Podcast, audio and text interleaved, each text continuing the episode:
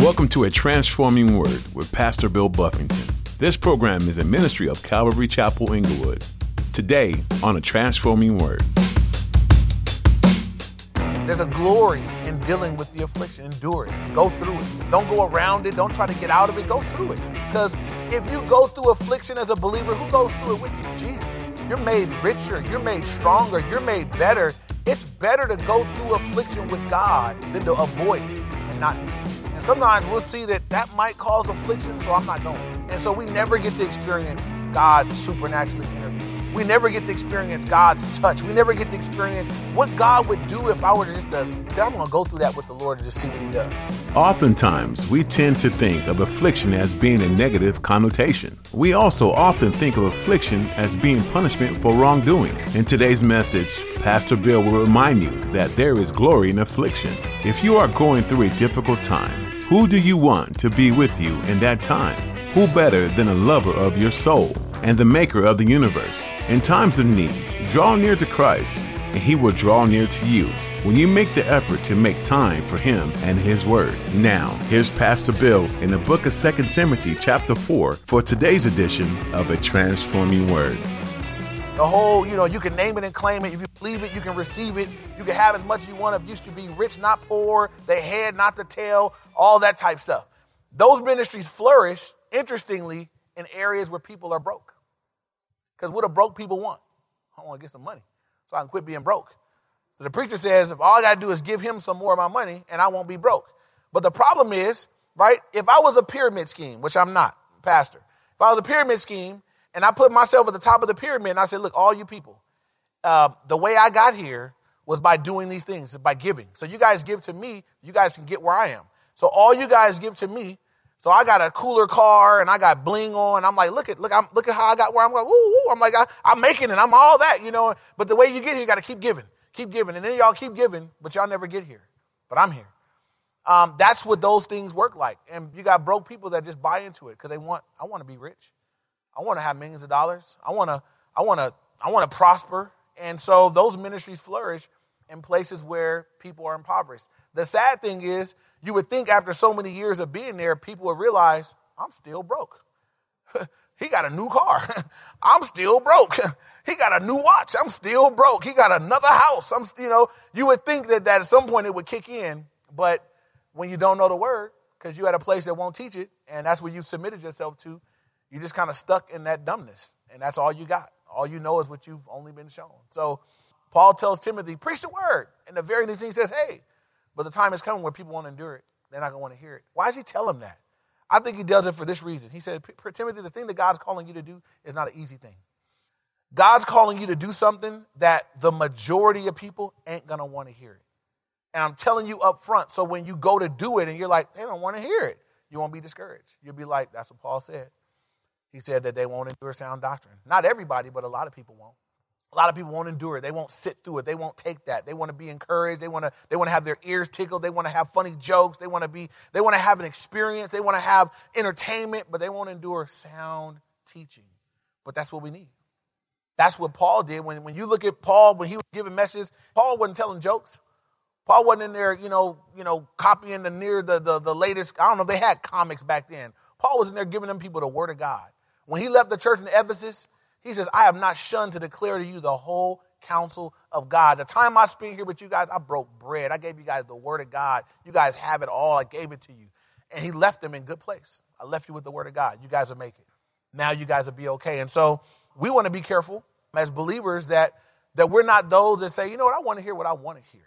You know, um, that's what a lot of people are like. I did uh, at the church I used to work at. I did counseling, and I would be amazed at how common this would, how frequently this would happen.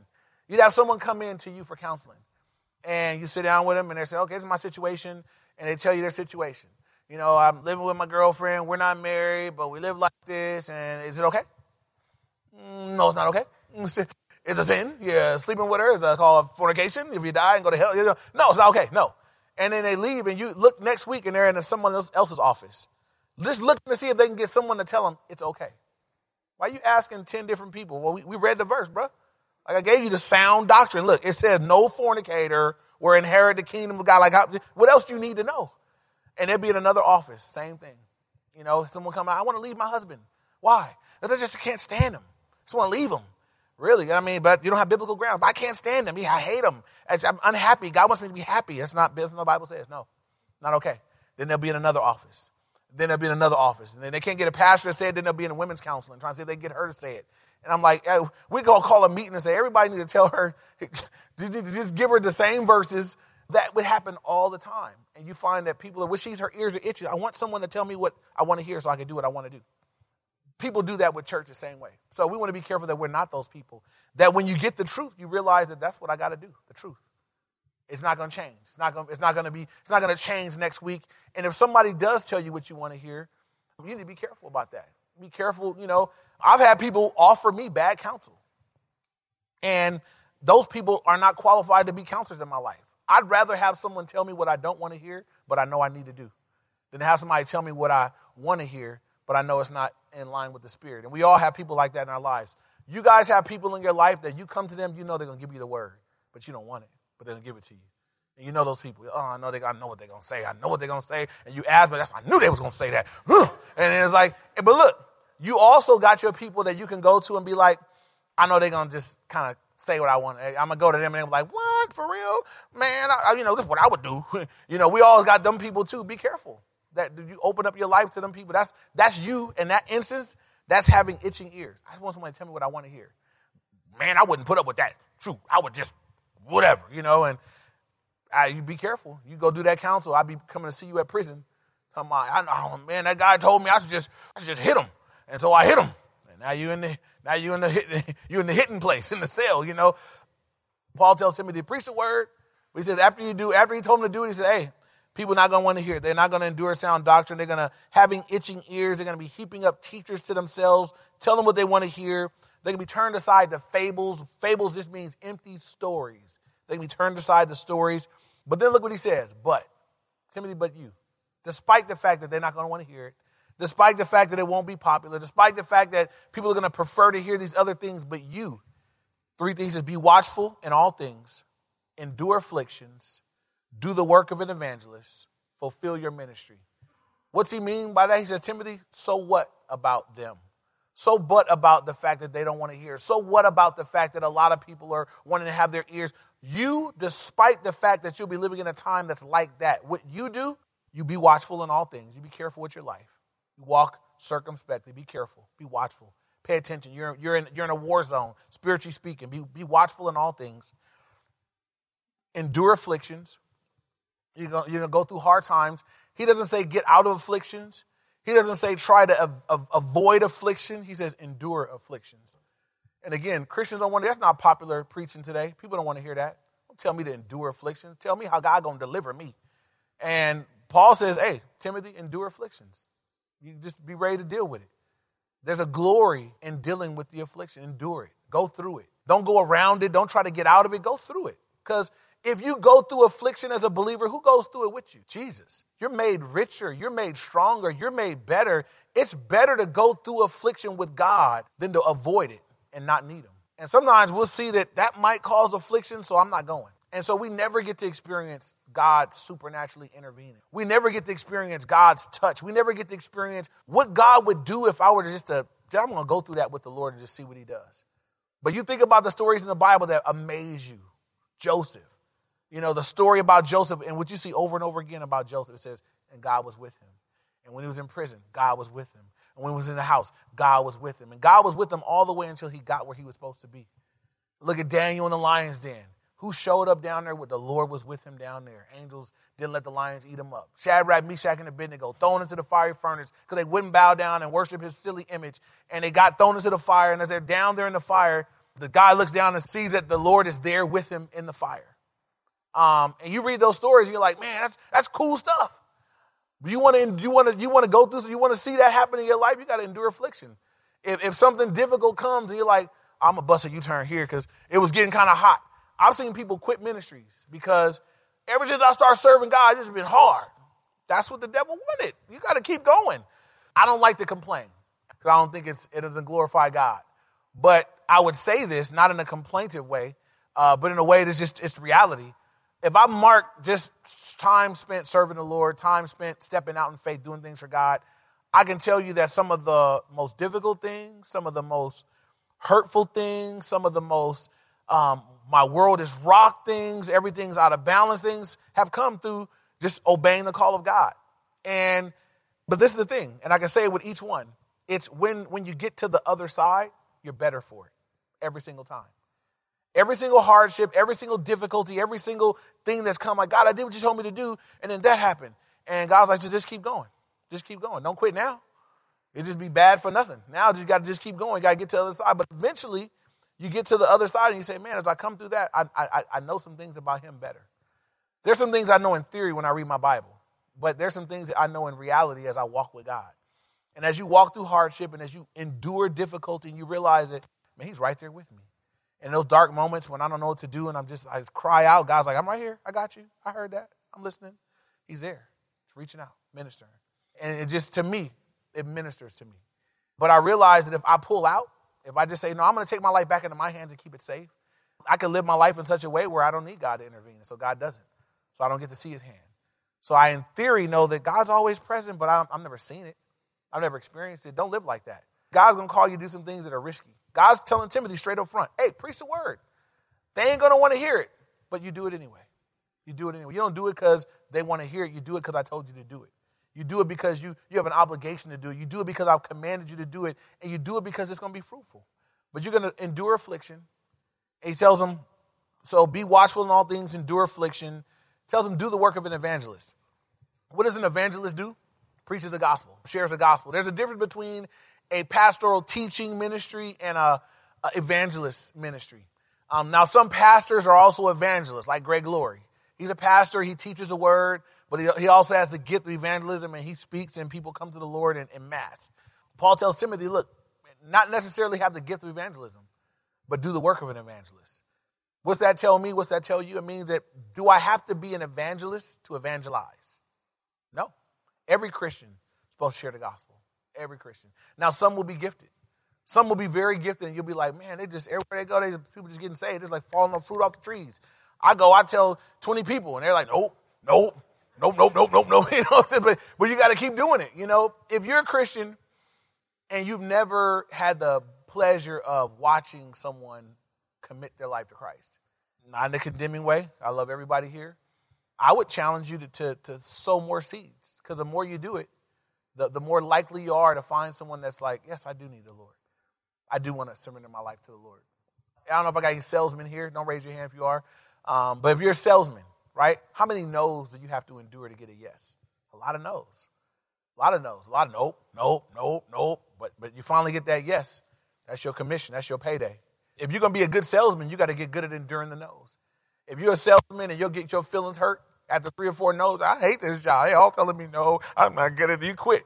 You got to find something else to do, or you'll be broke, right? If you're gonna be a good salesman, you got to get good at enduring no. You got to just let that fall off your back and keep it moving till you find a yes or you won't make it. And this thing of evangelizing, sharing the gospel, you again can't take it personal. You got to be okay with somebody saying, "I don't agree. I disagree. I hate what you just said to me." You know, they they might judge you and say, you know, all kind of okay, that's all right. Because I'm gonna find that one person. I'm gonna find those people that say, "Man, I needed to hear. I'm, I'm so glad you said that." Man, would you, you know, pray pray with me right now? You know, I took one time. We did a high school trip, and we would do trips out of the country and I realized some kids couldn't raise up the money to go out of the country. So we would do a local mission trip where we would live at the church for the week. And every single day I would lay out a day full of evangelism outreach things. So some days, we, one day you go to Youth Rescue Mission, feed the homeless, practical ministry. Another day was all witnessing. And I remember doing this one day. We took kids, so we go to three different types of people. We went to the hood, we went down to Leimert Park to do evangelism. Uh, we went to Santa Monica Promenade, a different culture of people there. And then we went to the block in orange. And I said, in each place, you're going to see different types of people. But we're going to go and share the gospel. We got out to the block in orange, and I would pair up the kids stronger with a weaker. And I had one girl that just wouldn't. I'm like, everybody has to share. You got to share. You go once, and she goes. How do you figure out? Just walk up to somebody and talk, right? At, and at the block in orange, there are all these kiosks.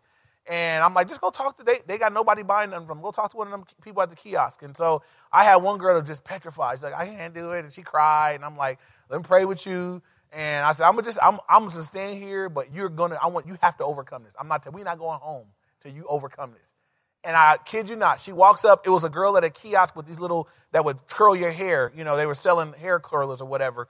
And she walks up to this girl, and she's all nervous, and she's all like, like I just wanted to come, like God wanted me to tell you something, and and she like mumbled through the gospel, and the girl started crying. She was like, you know, I've been backslidden, I've been away from the Lord. She's doing this job because she wanted to have her freedom from her parents and moved out from her home. And she broke down right there because she was having a bad day. The job's not working out. She's miserable. And she was right there, was like, Yes, pray for me. And then the group came over and prayed. And so then afterwards, she's like, Oh my God, God used me. She's all like, you know, hyped up. And I'm like, now, now she got fired. Now it's like, now see, you just had to do it, right? She was just ready. But how many people just walked away and how many people like, never mind. No, I don't want to talk. I'm busy. I'm at work. But you got that one person that said, man, I would she was just like fruit ready to fall off the tree. And, and it, that was what she needed to be encouraged to keep going. Those people are out there, um, but we have to have a heart that says, yeah, I don't care about somebody not appreciating what I had to say or that I interrupted their day with this. Because what, what, when you meet that one person, is it worth it? That's, is that, that'd be worth it every time.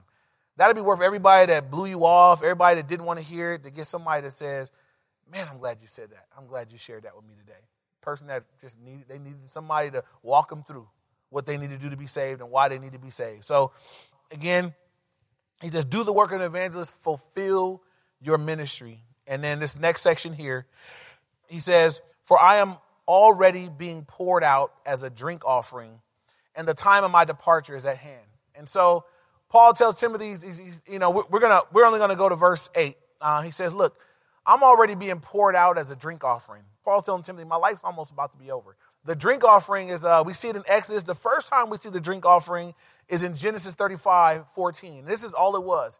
Um, some of you guys that maybe grew up in the hood, you see somebody and maybe they drink a 40 and they pour some out for the, for the dead homies. A drink offering is kind of like that, not exactly, but it, be, it was the last part.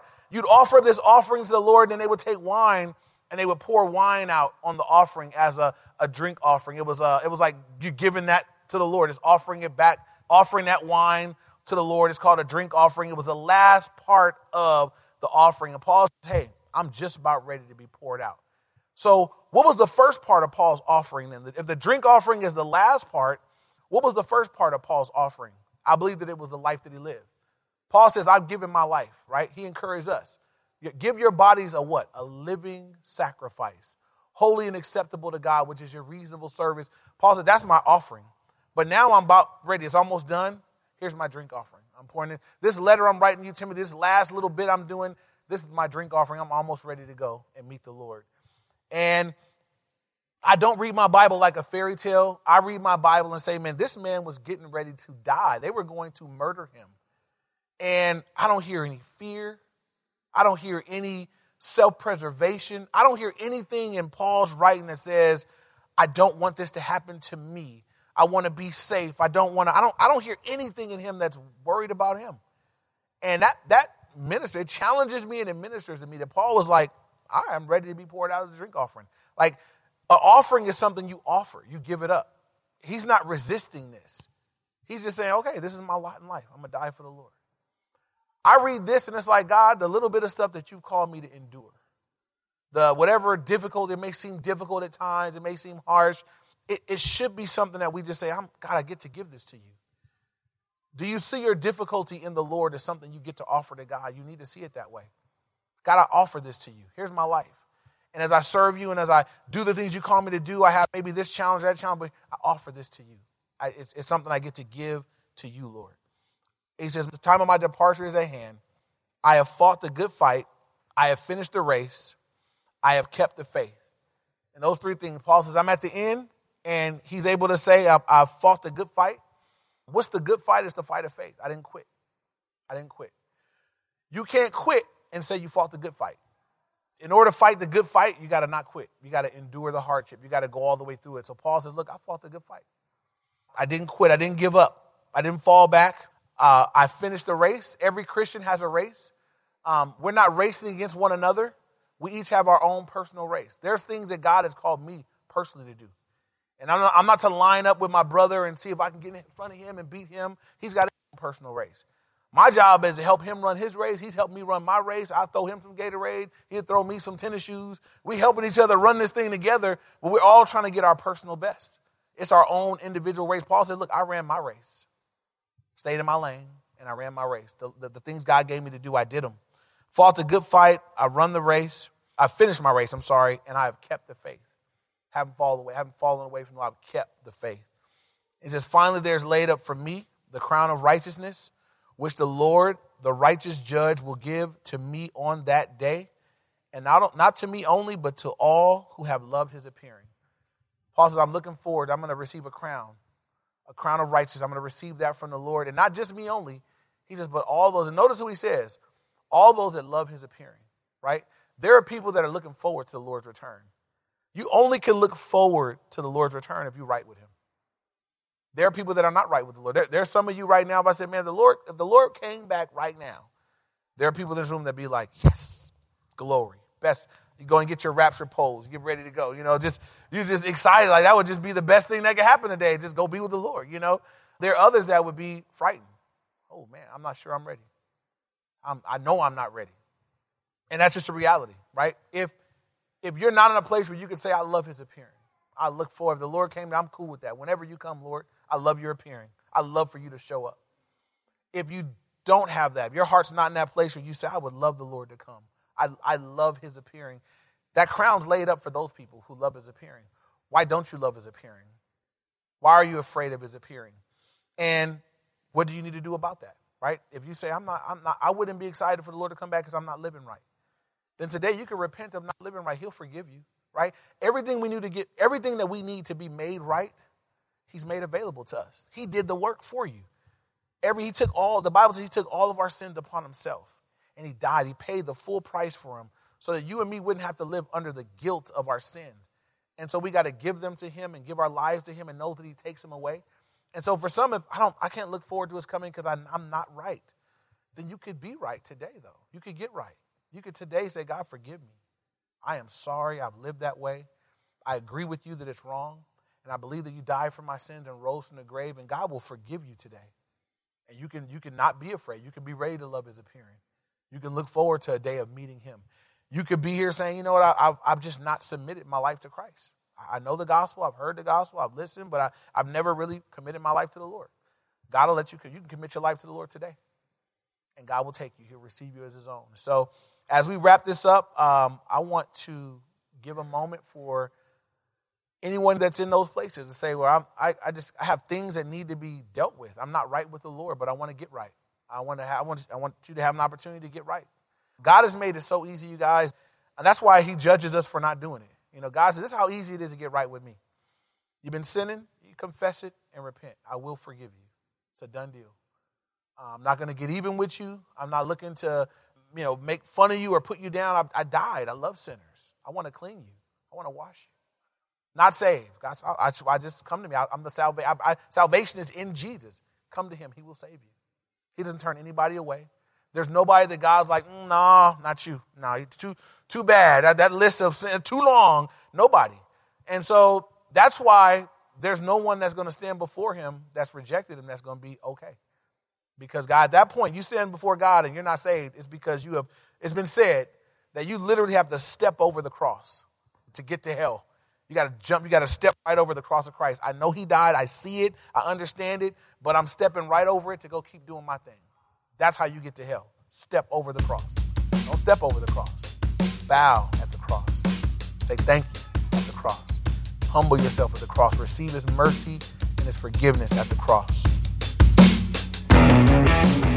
The Apostle Paul exhorts his readers in 2 Timothy 4 2 to preach the word. Be ready in season and out of season. This means that whenever, wherever, and whomever you come in contact, it's time to share the good news of Jesus. It's time to tell people what the Bible says and to invite others into a relationship with Christ. His gospel message isn't just for those who you think are deserving, it's for everyone. Don't let time go by without standing up for the truth of God's Word. It can be exactly what someone else needs to hear today. Thanks for joining us here on the Transforming Word. We want you to know that we're praying for you. If there's ever anything you'd like us to pray for specifically, please reach out at 310 245 4811. You can call or text.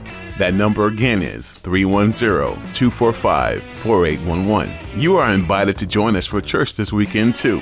Calvary Chapel Inglewood meets every Sunday at 9 and 11 a.m., as well as Wednesday evenings at 7 p.m. You'll be able to find all the information you need when you visit our website, calvaryinglewood.org. If you can't join us in person, please come join us online. We'll continue to live stream on YouTube Live, Facebook Live, and Instagram. You can get links on our website too. Again, that's calvaryinglewood.org. While you're there, be sure to check out more of Pastor Bill's messages from this and other books of the Bible.